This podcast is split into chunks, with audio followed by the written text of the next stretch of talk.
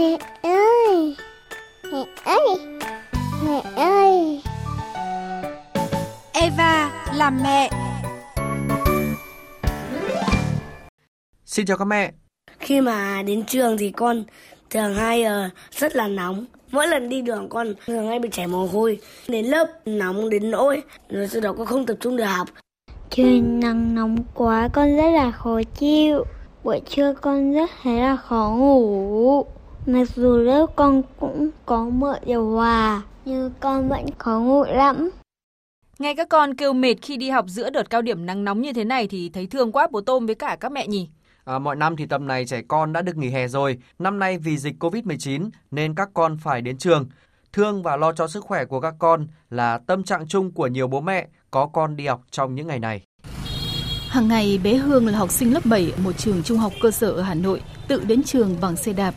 Những hôm thời tiết thuận lợi, quãng đường hơn 2 km cho mỗi lượt đi và về không phải là trở ngại lớn. Tuy nhiên, đạp xe đi học trong những ngày nắng nóng cao điểm như hiện nay khiến cô bé cảm thấy rất mệt mỏi. Trời đã nắng rồi thì còn phải mặc áo, đội mũ các thứ thì lại còn càng nóng hơn. Giờ lại còn phải ôn thi một tiết rồi, ôn thi học kỳ thì cháu cũng thấy hơi vất vả một tí. Chị Thu Hiền, mẹ của bé Hương cho biết, trường của con chị học cả sáng và chiều mà gia đình không có điều kiện cho con ăn bán chú, nên một ngày bé phải đạp xe đi về 4 lượt. Những ngày qua, khi nhiệt độ ngoài trời lên đến hơn 40 độ C, chị rất lo lắng cho sức khỏe của con.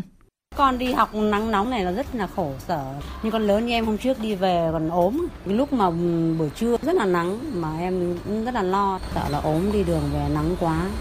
Vì bận đi làm, không thể đưa đón con, chị Hiền chỉ biết dặn con tự chống nóng khi ra đường.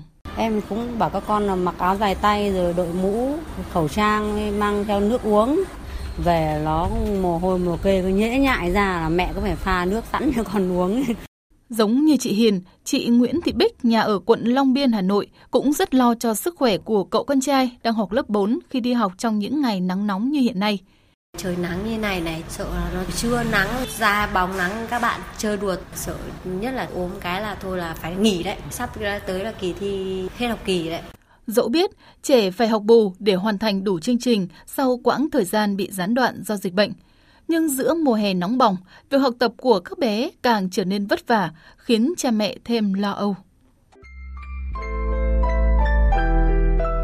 Eva là mẹ. Nghe để hạnh phúc thêm tràn đầy. Nghe để yêu thương thêm trọn vẹn.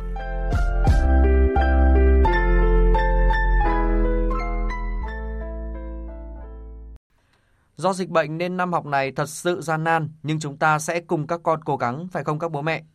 Điều quan trọng bây giờ là chăm sóc giữ gìn sức khỏe cho con để các con vượt qua giai đoạn này.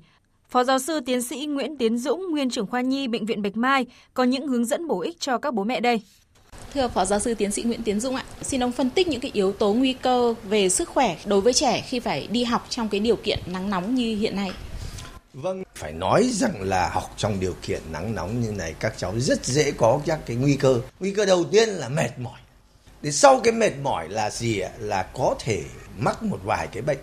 Tôi nói ví dụ sốt, rồi cảm, thế rồi chỉ là đường hô hấp vì nóng quá thì là ra mồ hôi, mồ hôi nó dính vào quần áo, quần áo nó lại dính vào mình, đang nóng thì lại thành lạnh, cho nên là rất dễ bị viêm họng, viêm phế quản.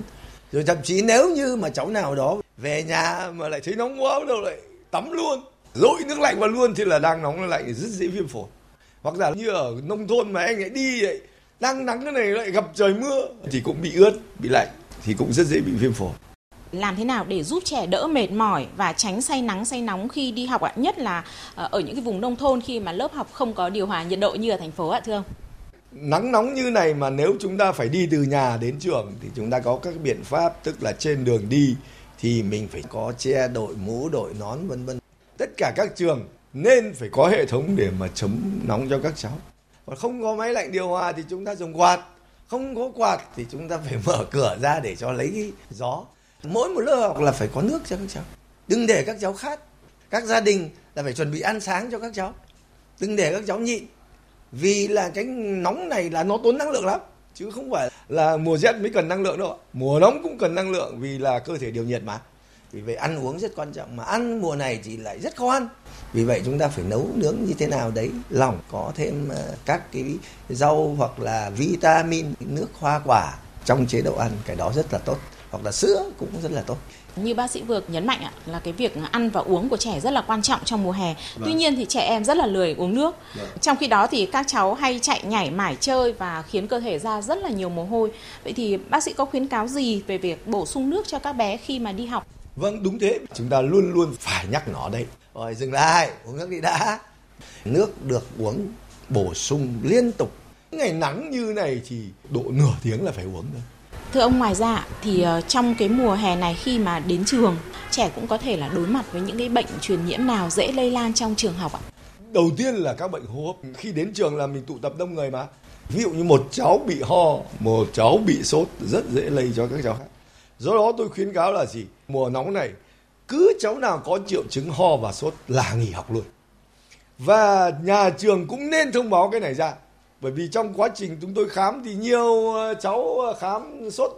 Thế lại nói là bác ơi bác uh, chữa cho cháu nhanh nhanh thì để cháu vì hôm nay cháu phải thi.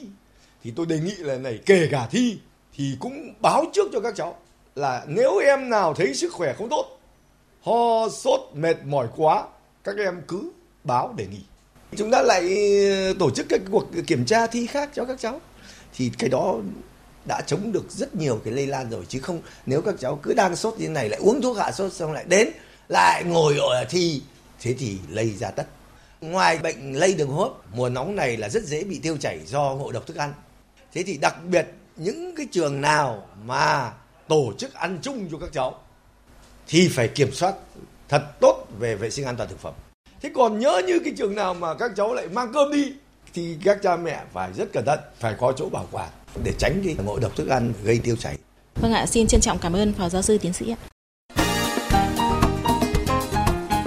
Góc nhìn phu quân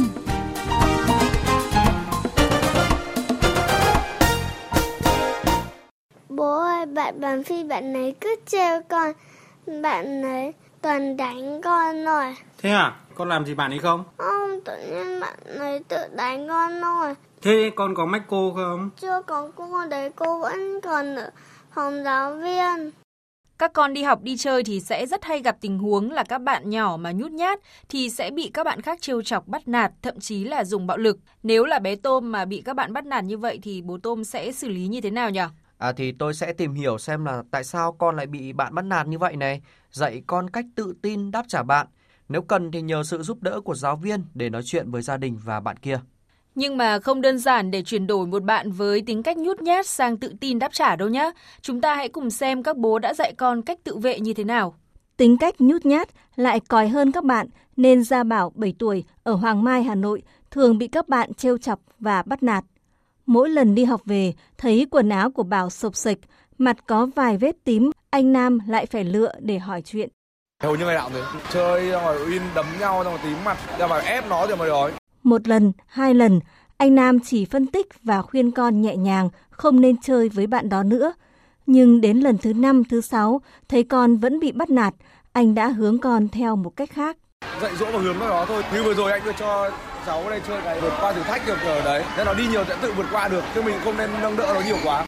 Anh Nam cùng con chơi những trò mạo hiểm như leo núi mô hình, đi thăng bằng trên cao, vác vật nặng về đích, rèn luyện con hàng ngày, hàng tuần, anh Nam nhận thấy con bớt nhút nhát và mạnh bạo hơn, những lần bị bạn bắt nạt cũng thưa vắng dần.